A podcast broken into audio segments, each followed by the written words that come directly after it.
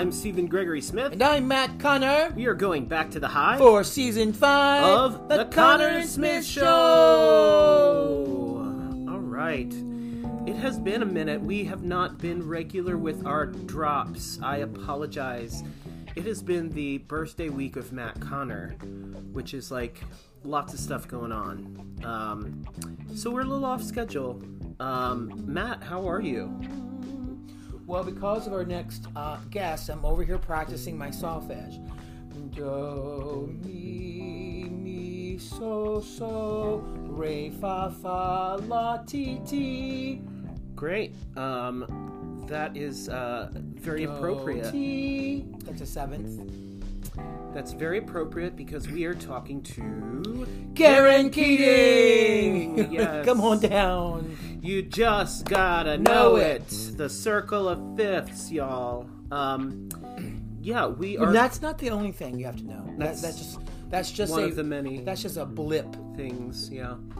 Um, so great. We're gonna take a quick break, uh, but before we do, just a couple of announcements. One, we do have a Patreon. We thank all of our Patreon supporters.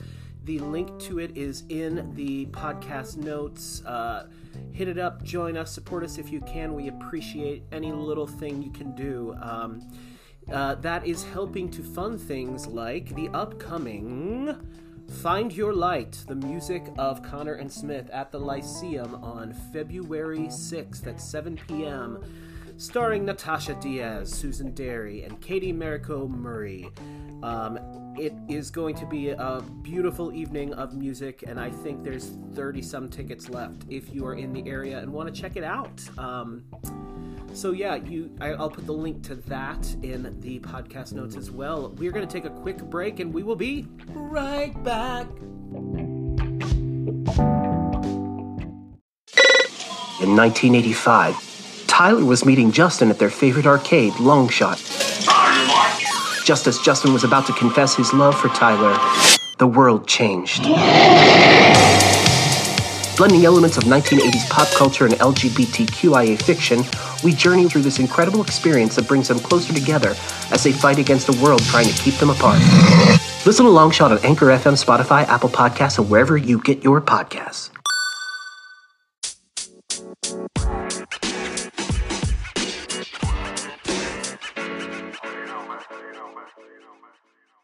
Hi, how are you?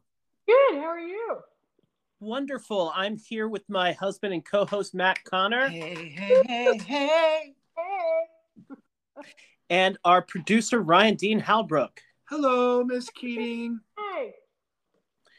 How are you this this cold and, and ice stormy evening? Toasty warm inside. Yeah. Where are you? Where am I? I'm at home, which is in the hills of West by God, Virginia. Are you in West Virginia? We're Well, that's exciting. it is. We're close to Cacapon State Park, so it's beautiful. Oh, nice. Yeah. Are you are you originally from West Virginia? No, Berryville.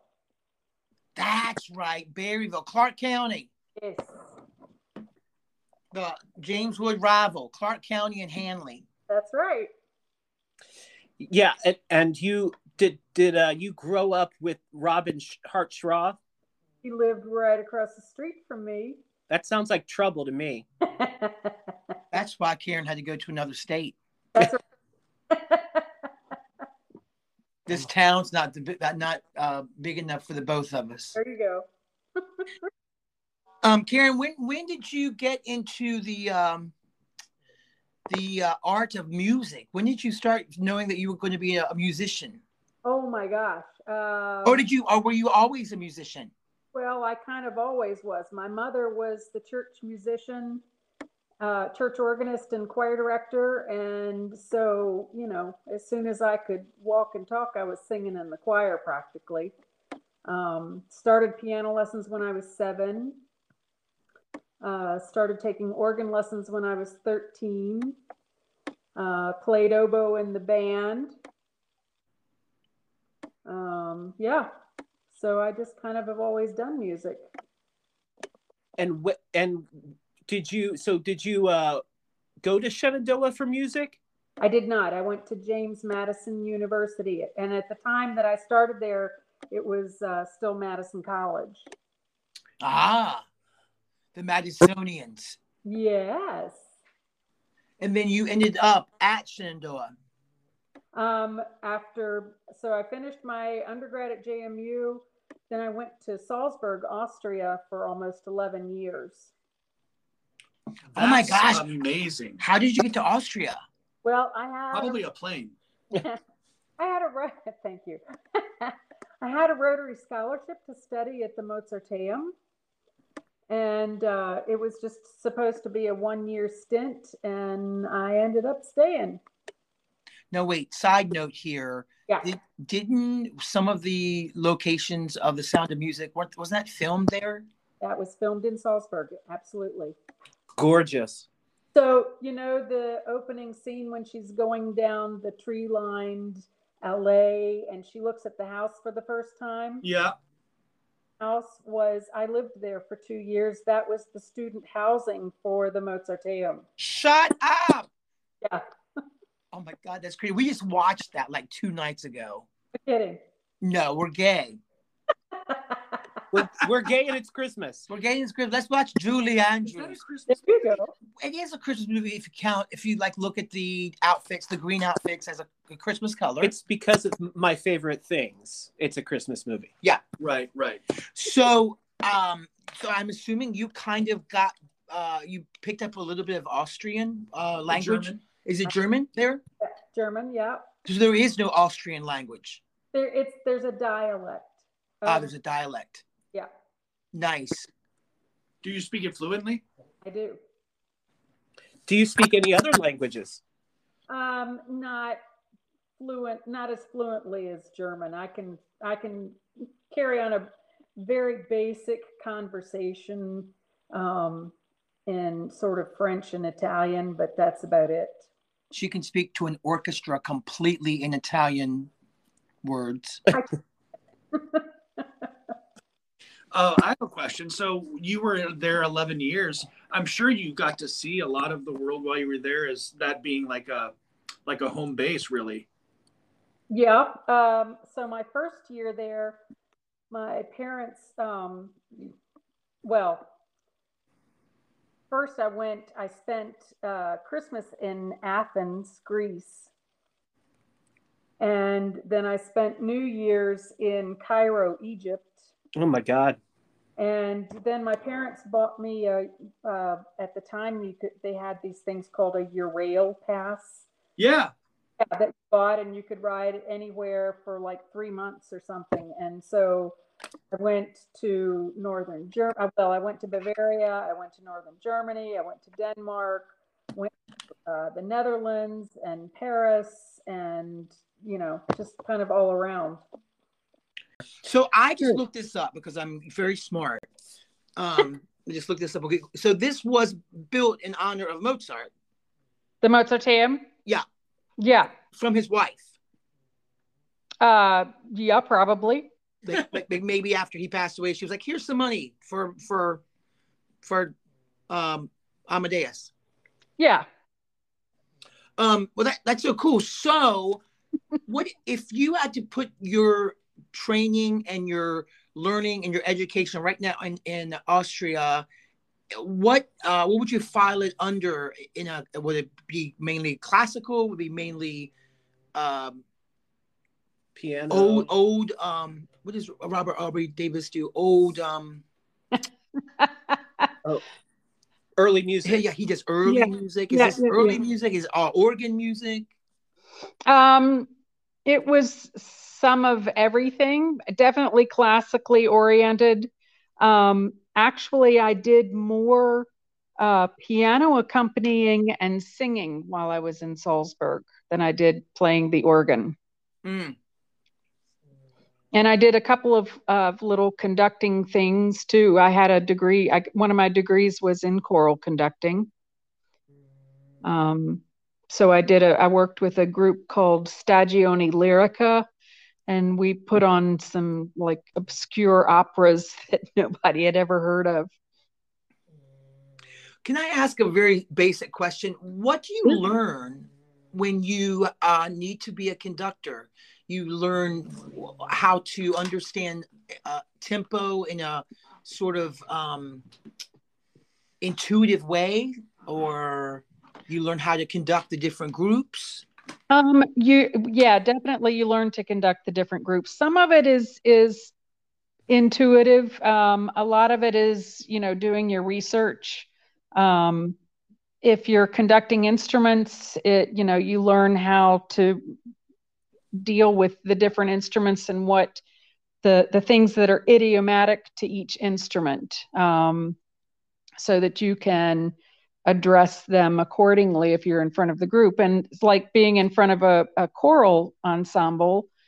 You know, I took voice lessons, so I understand how the voice works, so I can work with them on a on a technical level as well as the musical level.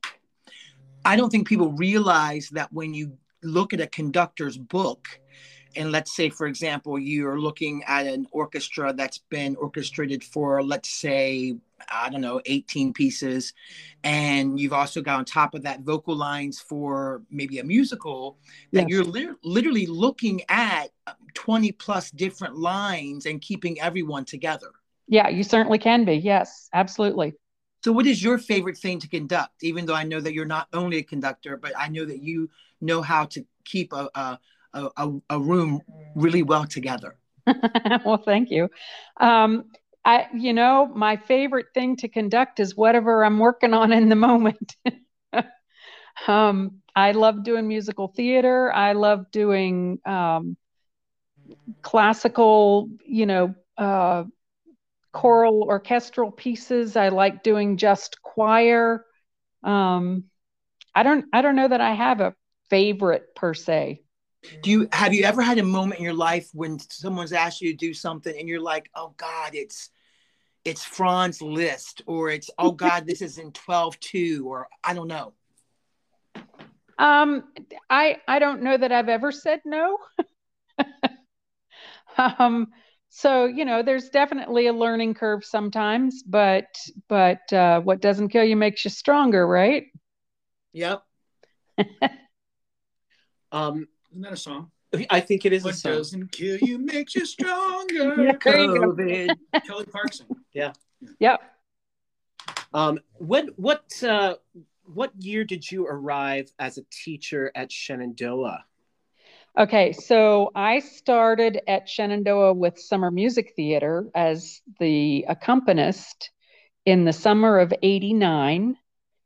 And the fall of 89, I played for the the school's production of um, Candide. And then Dr. Albert asked me if I could teach theory.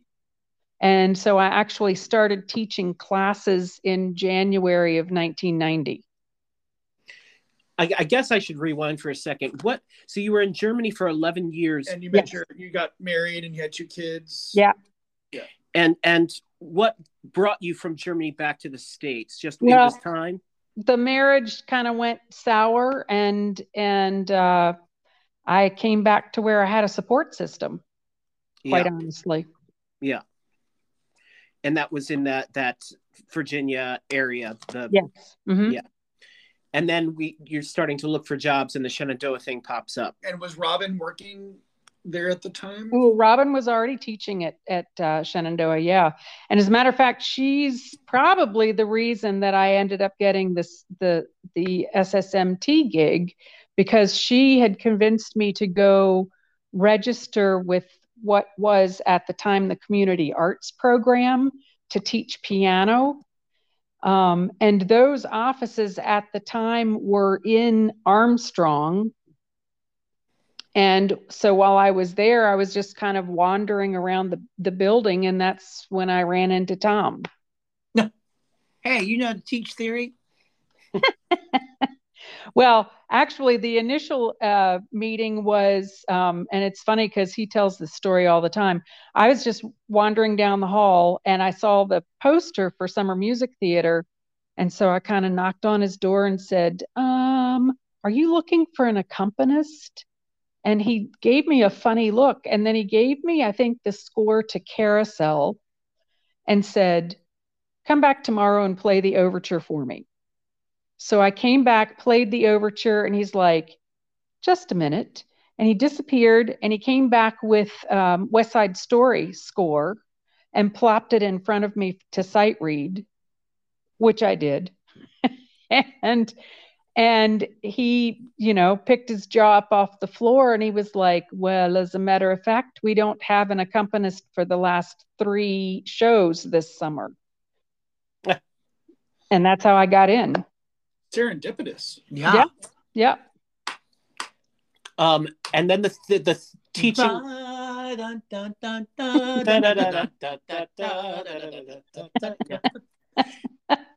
then the teaching theory question came later, right? it it came uh like you know four or five months later yeah And is that something that you you had never taught theory, but you had taken it?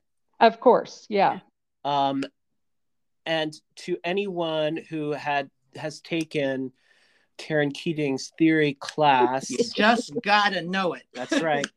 Um, some of us more than once. Um, Are you are you a doctor? I am Okay, well, Dr. Keating, let me mm-hmm. tell you, yeah, I use your, I channel you weekly in my life. And I'm always saying to some of my students, I'm like, you guys, you can't question this stuff or ask me why. I'm going to tell you, just like a teacher told me in college, you just got to know it. Yeah This is a foreign language. This is math. You don't ask why, you just learn it. so, so thank you very much. I did you're not welcome I didn't realize that uh, in school that I would have carried so much of what you gave me personally into my adult career because you, when you're there, it's not that you're questioning like, what am I going to do with this? yeah Because I was always kind of intuitive with with theory for some odd reason. right I knew it and I understood it kind of, but there still is those moments you kind of pull out a book and go, wait, I know what the circle of fifths is, but how do I really explain it? yeah I mean, so that so someone else can really get it, so you don't sound like, well, a fifth is a is five notes up, and then you do it again and again and again. Anyway, um, who was your piano teacher in in, in Berryville? my mother Oh my gosh! so your mom was your total uh your to- total inspiration for even looking at the 88 keys. yes Oh, that's fantastic. yep i had to practice every morning before i went to school Oh my gosh. and did you do one of those courses that we all would maybe be familiar with in piano, like starting with the Alfred course or the Schaum course? or- I had the John W. Schaum piano. Teaching Little Fingers to Play was my first book. I love that course. I know.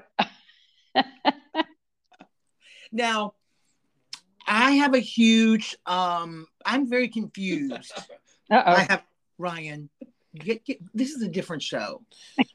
I, I I have a huge problem with the organ Okay. because, because because I don't know how to play it.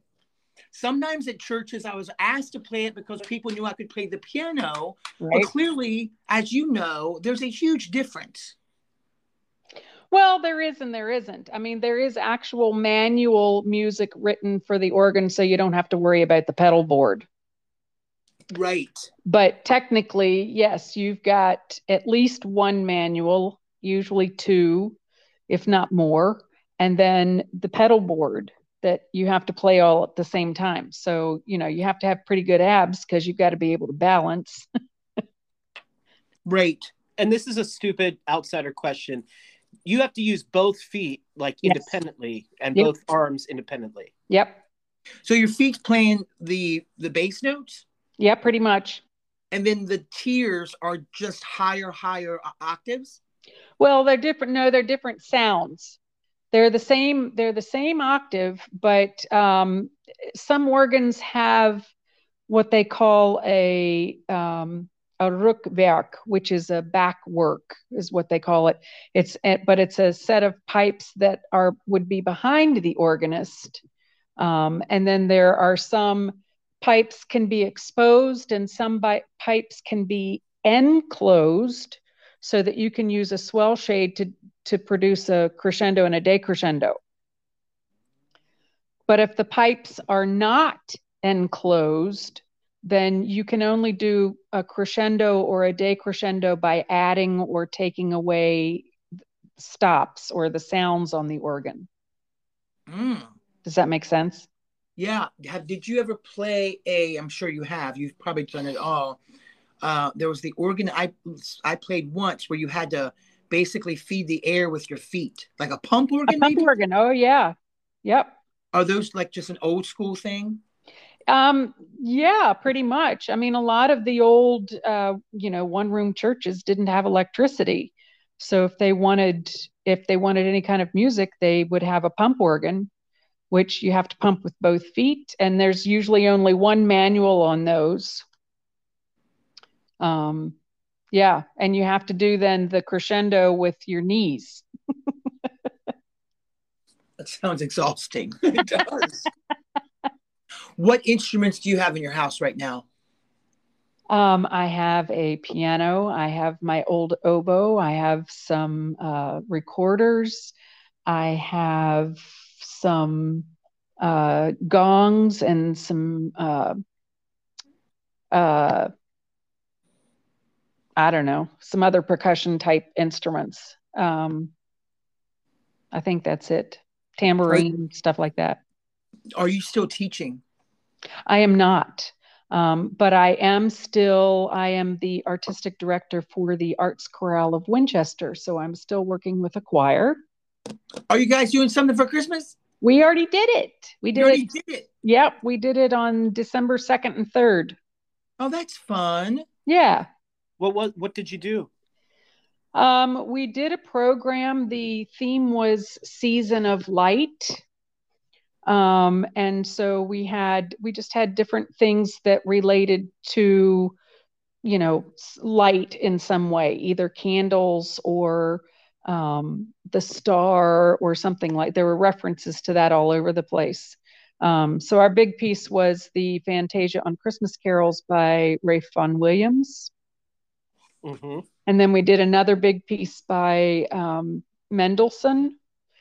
And then everything else was just, uh, you know, some smaller, like octavo type things. Um, some things people knew and some things they didn't. Um, and ended with, you know, an arrangement of We Wish You a Merry Christmas. Oh, that sounds lovely. Yeah, it was fun. Are you an arranger? Mm, I have dabbled, but but nah, it's not my strong point. You're not really ever a writer? No. Yeah. You can just take what everyone's done and really execute it very, very well. I well, I like to think so. Or ask some tough questions like, did you mean this for this to be here? Right. Yeah, Yeah. no, I d- absolutely can do that. Yes. Yeah. What shows did we work on together at SMT? What was some of the I can't remember. I remember one very important musical that we did together. Um, either it must have been SSMT. Was it Oliver? Yeah, Maybe. I did Oliver. Um I did you did do did you do Lindy Herman's version of Secret Garden? Secret Garden. I played for that. Tom conducted it, and I played for the rehearsals. Yeah, yeah, yeah, yeah, yeah. Yeah. What was the last um, summer musical theater production that you were part of? Uh, probably Sound of Music before the whole pandemic thing hit. Mm. Oh God. Yeah. Well, that's what I was going to ask about teaching. I was wondering if you if you had to do the whole Zoom thing.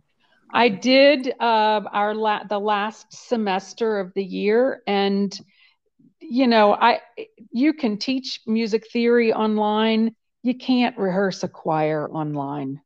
Right. It's just ridiculous. So so I had to come up with assignments for the students that were in my two choirs to keep them busy for the rest of the semester.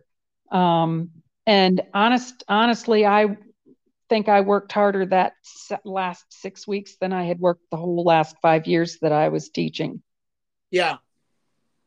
Where did you get your doctorate? At Shenandoah. So you already had your master's from the Mozart? Yes. Mm-hmm. Your undergrad from JMU. Yes. And then when you were doing your doctorate, were you also t- teaching at the same time? Teaching full time and still had both kids at home. Oh my God, that sounds worse than the organ. it's a lot of work. It was a lot of work. Yes, that is true. Have you seen any changes in the arts in your window of time as a teacher of how things have developed? I know that things have developed differently, kind of in vocal pedagogy training and whatnot, because, you know, I think we were there when we were at school, it was just kind of on that what weird window of like some teachers not wanting kids to belt, other people Yeah. saying, you know, we had went that. Now I think uh, there's even like a rock department or something. Absolutely. Yep. Yep. because Yeah. you got it you got to know it. Yeah. You do have to know it. Um, I, you know, as far, uh, technique wise, yeah, there's especially in the musical theater world, there has been um, there's a lot of differences from when you guys were in school. Um, the the one of the biggest things, and I don't know, maybe it was prevalent when you all were in school too, um, and I think it's unfortunate in that the students all almost all of them have to have a job outside of studying. Oh yeah. and see when i went to when i was an undergrad i didn't have to work. I didn't have to do work study. I didn't have to do anything. I could just concentrate on my studies. And so i could practice you know my fingers off. Um, i very often was in the practice room at seven o'clock on a saturday morning because we didn't have that many organs and you know i'd be there for three hours and if the person behind me didn't show up i'd be there for six hours. Um, and but i could afford to do all of that practicing which gave me my foundation which i have then fallen back on my whole life. Yeah, and students today can't afford to take that kind of time to you know get the basics down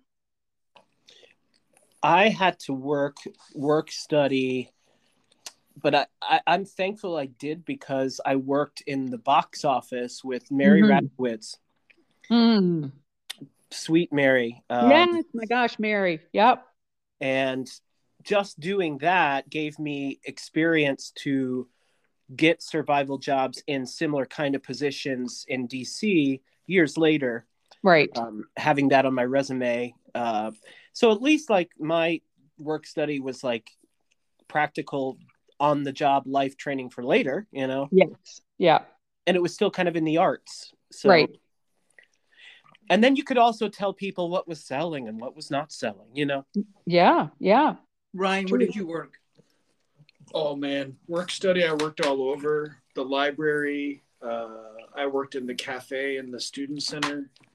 I, I worked at Golden Corral at one time off campus. oh wow Uh, I think that's pretty much it. What did you do, Matt?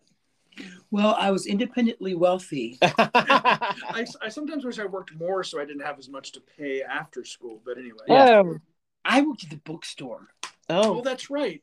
All I did was look through books of, of other other um, programs. Like, oh, look, it's a nursing book. well, that's fun. Yeah, I learned a lot. um, Dr. Keating. Yeah. Are you uh are you on any uh I'm assuming you are, are you on any um recordings? Um, well, I have we have two recordings that actually I think one of them made it to CD baby. Um, Michael Forrest and I did a, a CD that was a fundraiser for the American Red Cross. Oh wow. And, and then Byron Jones and I did a CD called What Have You Done to My Heart, which was all French sort of cabaret songs. Oh, I love that. Yeah. And other than that, if there's anything floating around out there, I don't know about it. Now, when you say French cabaret, did they live in a certain kind of period, like Piaf? Uh, there was some Piaf. Um, uh, there, there were other things too. I'm trying to think what his favorite composer is. Um, I don't know. It was things like Ucali and um, you know, he would do like an April in Paris and things like that that were just sort of all, you know, cabaret ish. Yeah. Do you have a favorite composer? Um, mm, I'm kind of, well, of course, being an organist, I like Bach. Um, I like Brahms. Um, I don't know, but then I like the quirky stuff. Like I like Weill and you know things like that too. Um, I was going to ask a similar question, and you might have the same answers. But what what do you listen to like uh, for fun, like in the car or in the shower, whatever? Okay, the latest thing is the "You ain't nothing like a dog." I get it. what is that? It's a popular song on the radio. you, you, are more up caught up with the times than I am. Yeah. So pop music. Lizzo, yeah. Yeah. Oh yeah, okay, I know Lizzo. Wait, back to Bach. Yes. Bach is German. Yes. And didn't we have to have a Bach book in sight reading? Uh, it was in theory. It was the chorales. And didn't we use that to to understand part writing and? Yes. Yep. We d- did a lot of analysis out of those. Yep. Absolutely. Okay. So so take me back to that idea. Why him and his music for that is he is because he's the he is the ultimate part writer. Absolutely. Interesting. Yeah. Yeah. Huh. And then that makes it also interesting to perform, which is maybe why that he's your go-to um, composer to play because he has very interesting um, counterparts, I guess. Yeah, counterpoint and all of that. Yeah. So all of his all of his uh, organ music is very involved. Um, it, it's just it's just interesting. I I remember accompanying actually one of Frances Averitt's flute students on a Bach. Um, con, uh, it wasn't a cantata; it was like a sonata or a concerto or something, and um, it was like every time I sat down and played through that piece of music, I found something new. Yeah. That's so cool when that happens. Yeah and all of a sudden you're trying to almost like live in their world of like oh i didn't know that this little easter egg was here right exactly and why was this here and i didn't yeah. see it before yeah ryan says he feels that way about film okay well you know what i try to really delve into with my students because it's become such a freaking like screen world yeah. And honestly, they don't need me to teach them crap because I can look on TikTok with one of the, the music guys I follow to explain stuff.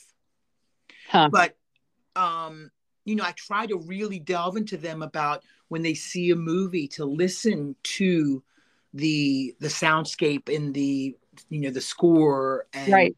all of that. And if they're playing a video game, I have a couple of kids. I'm actually working on video game sounds with them and they're kind of writing an imaginary game but creating the theme and the when something dies or when something mm-hmm. gets directed or a new player they're making up the thing so we can talk about how it is they're executing it on the intervals and whatnot because that's the only window they have into isn't that crazy that it is but it's fun yeah it's really yeah. fun yeah. And, you know, I mean, honestly, I, I kind of wish I could get a job just creating music for a video game.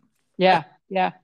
You know, because it's it's shocking to me once again, and I know that you know this, how underrated all of our careers always kind of are until they're needed.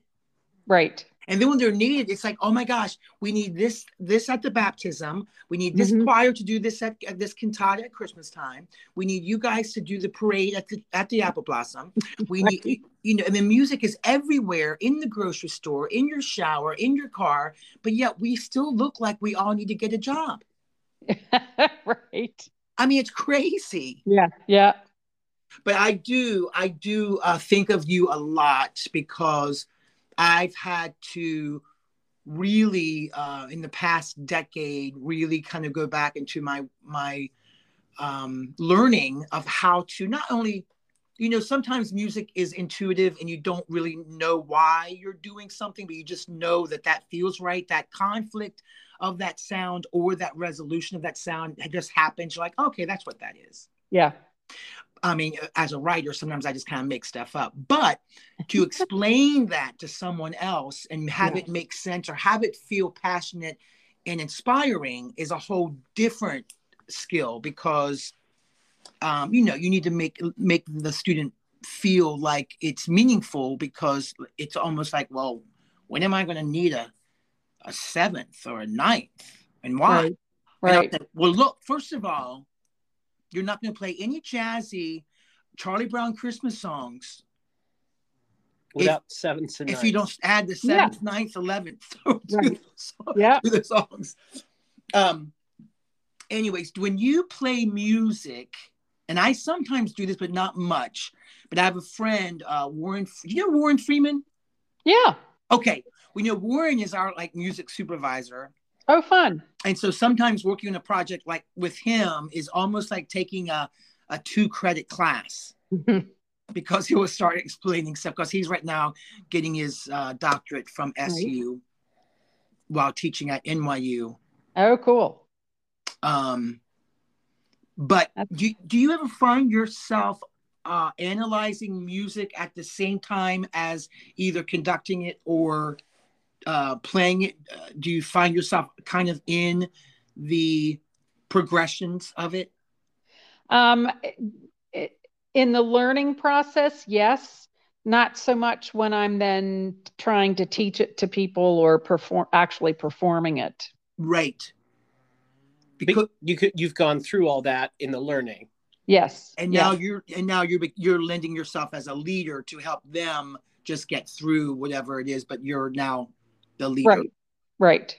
I guess that's like asking somebody, do you think about your subtext while you're saying your lines? Oh, there you go. Yeah. Yeah. It, it's a kind of the same thing, right? You yeah. just kind of use it to learn it and then execute it.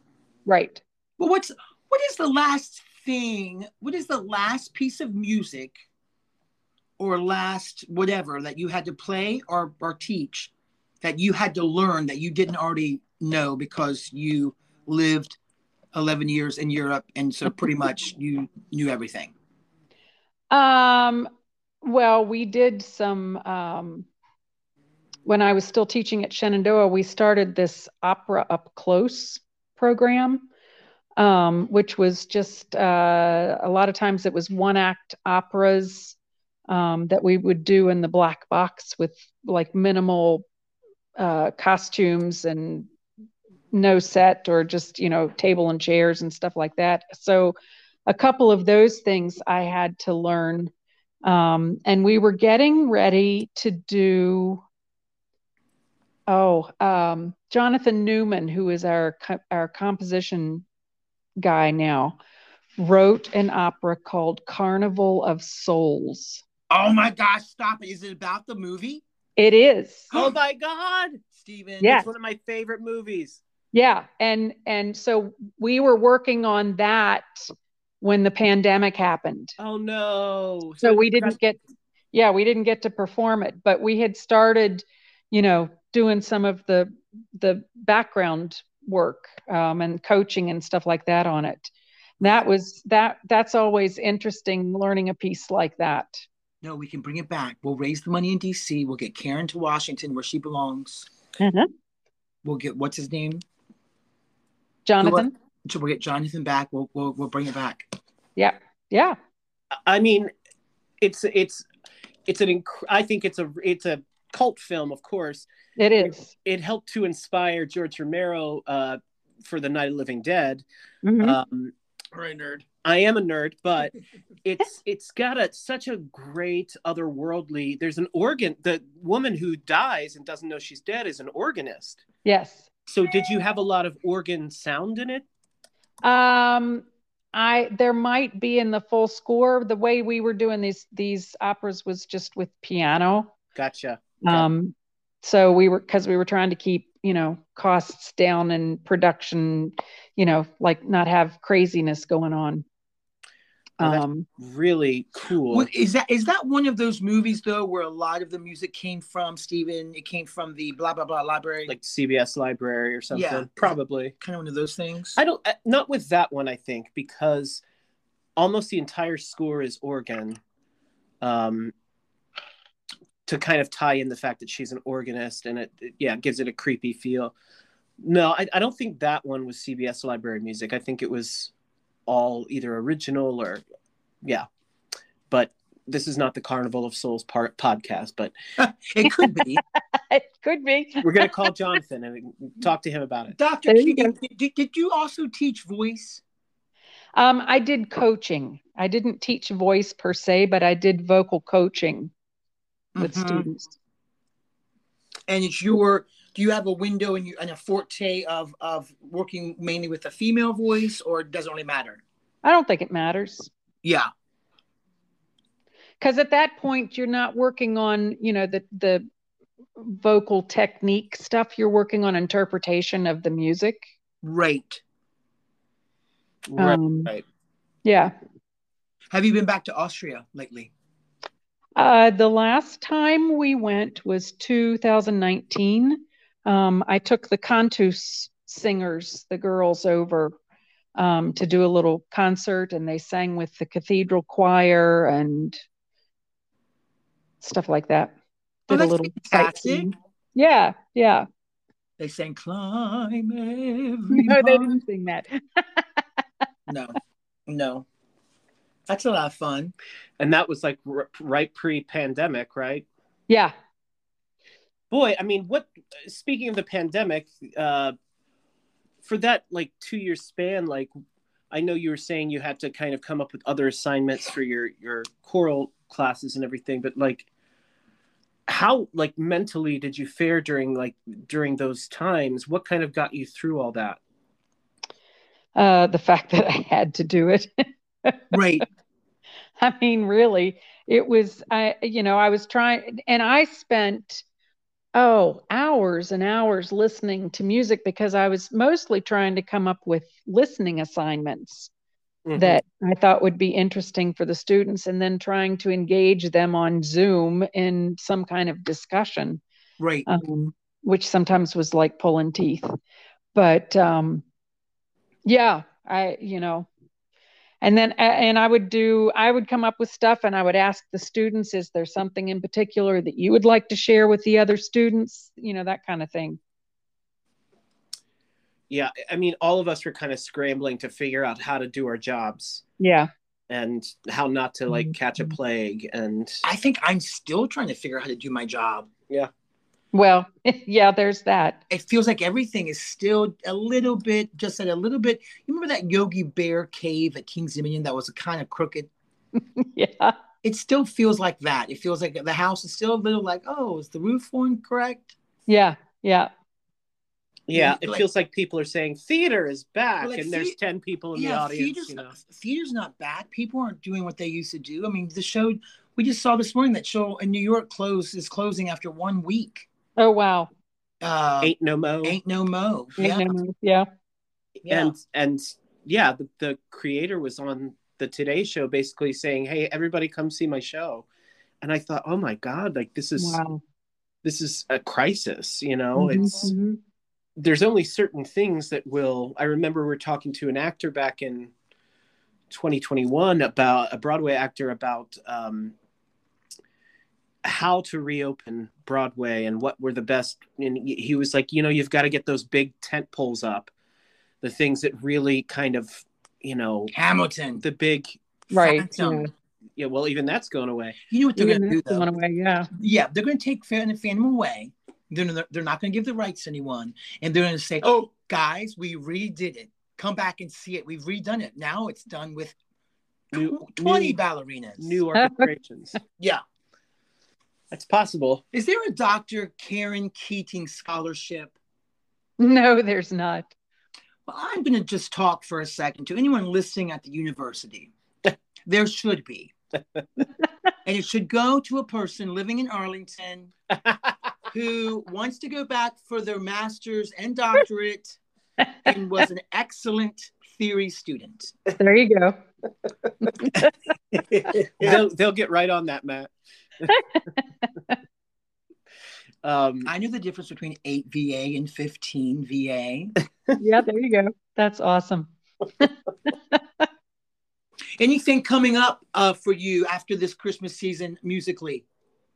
Um, well, we'll start to work on uh, with the Arts Chorale of Winchester on our spring concert, which um, features two commissioned works that they were supposed to have done and got didn't get to do it because of the pandemic.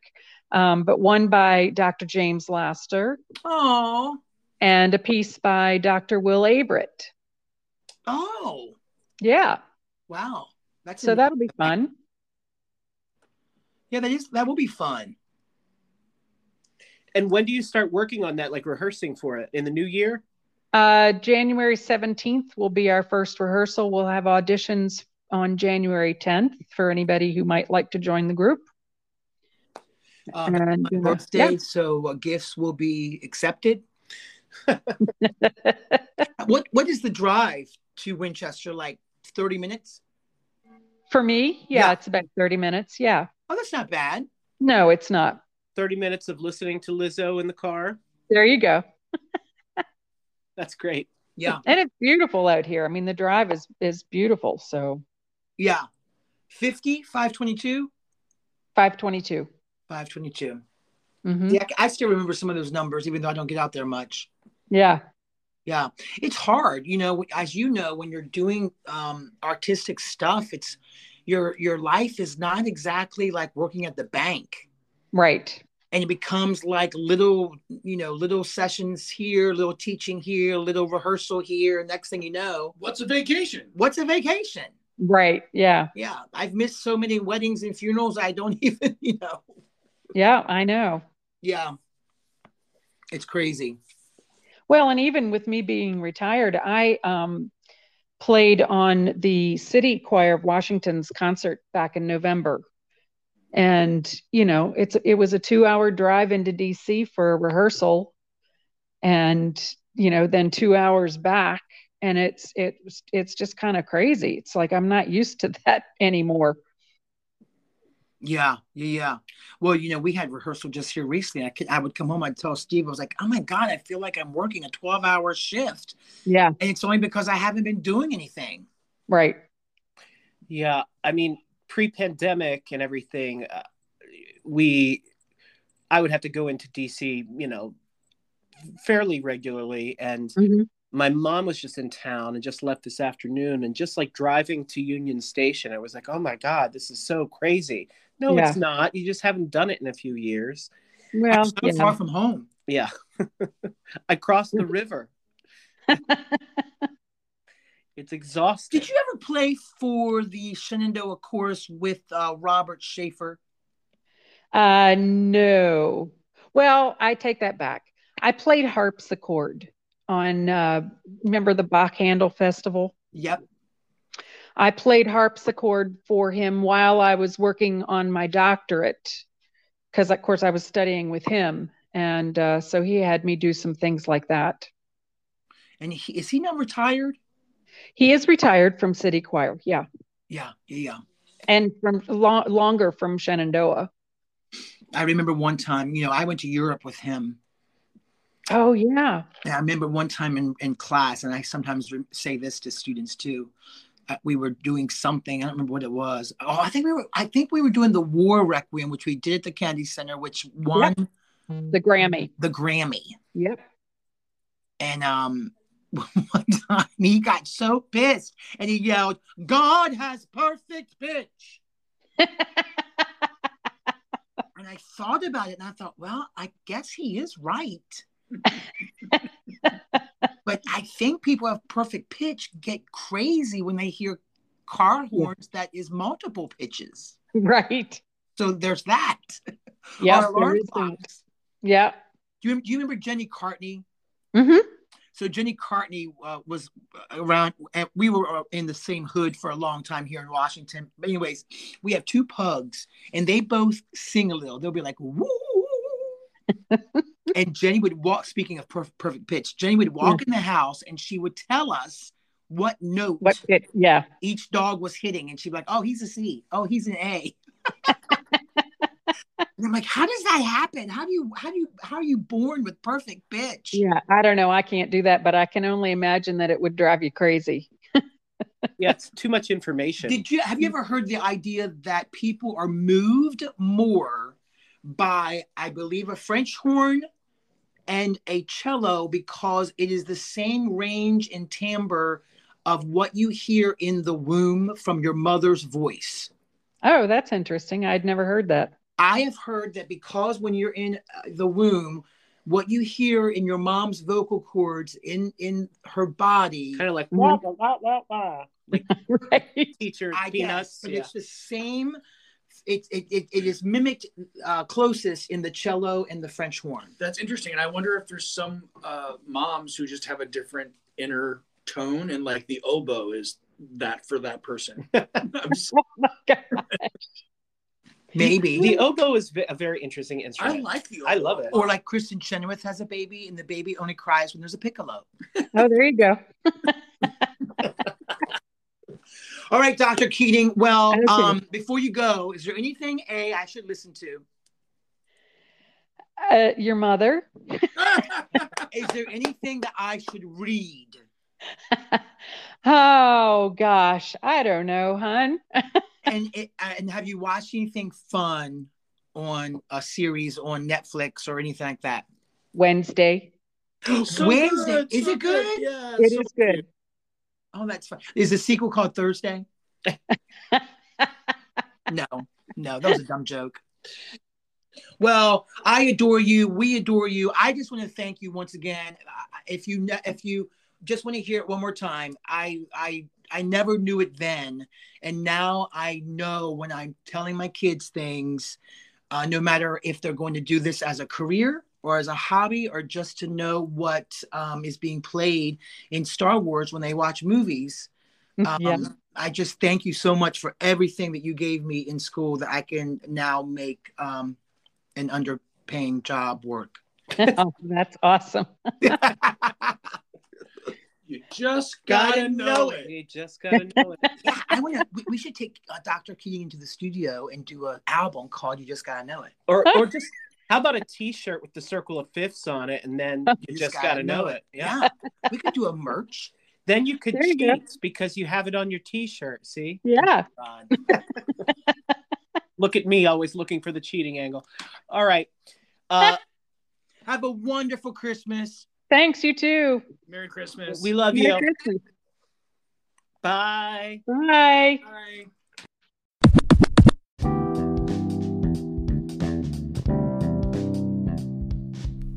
Thanks so much for talking to us, Karen. We, When you know the notes to sing. Bop, bop, bop. Um, thank you so much for joining us. That was a, a blast. We loved reconnecting with you. Hope all is well with you, and we hope to see you someday soon. And yeah, if you would like to learn more about us, please visit www.connorsmithmusicals.com. That's Conner with an ER. Please rate, review, subscribe to this podcast. Share it where you share things, post it where you post things. Really helps us out a lot, and we appreciate it. If you would like to not learn more, do not do any of those things. That's right. That's right. We are on social media on Facebook, Instagram, and TikTok, and Patreon under Conner and Smith. Again, Conner with an ER. Um, Smith with a T. yeah, in case anyone's confused. Um, there is a Discord board you can join. The link is in the podcast notes as well. Hop on there, say hey to your friends and alum. Um, and that is about it. Uh, we are just about to start rehearsals for this Find Your Light thing. It's going to be very exciting, and we're super blessed that it's happening. And uh, our Patreon subscribers are helping that. So thank you again. Um, all right, then, Matthew, we're going to take off. Until next time. The sun has gone. I'm just kidding. Bye. Bye.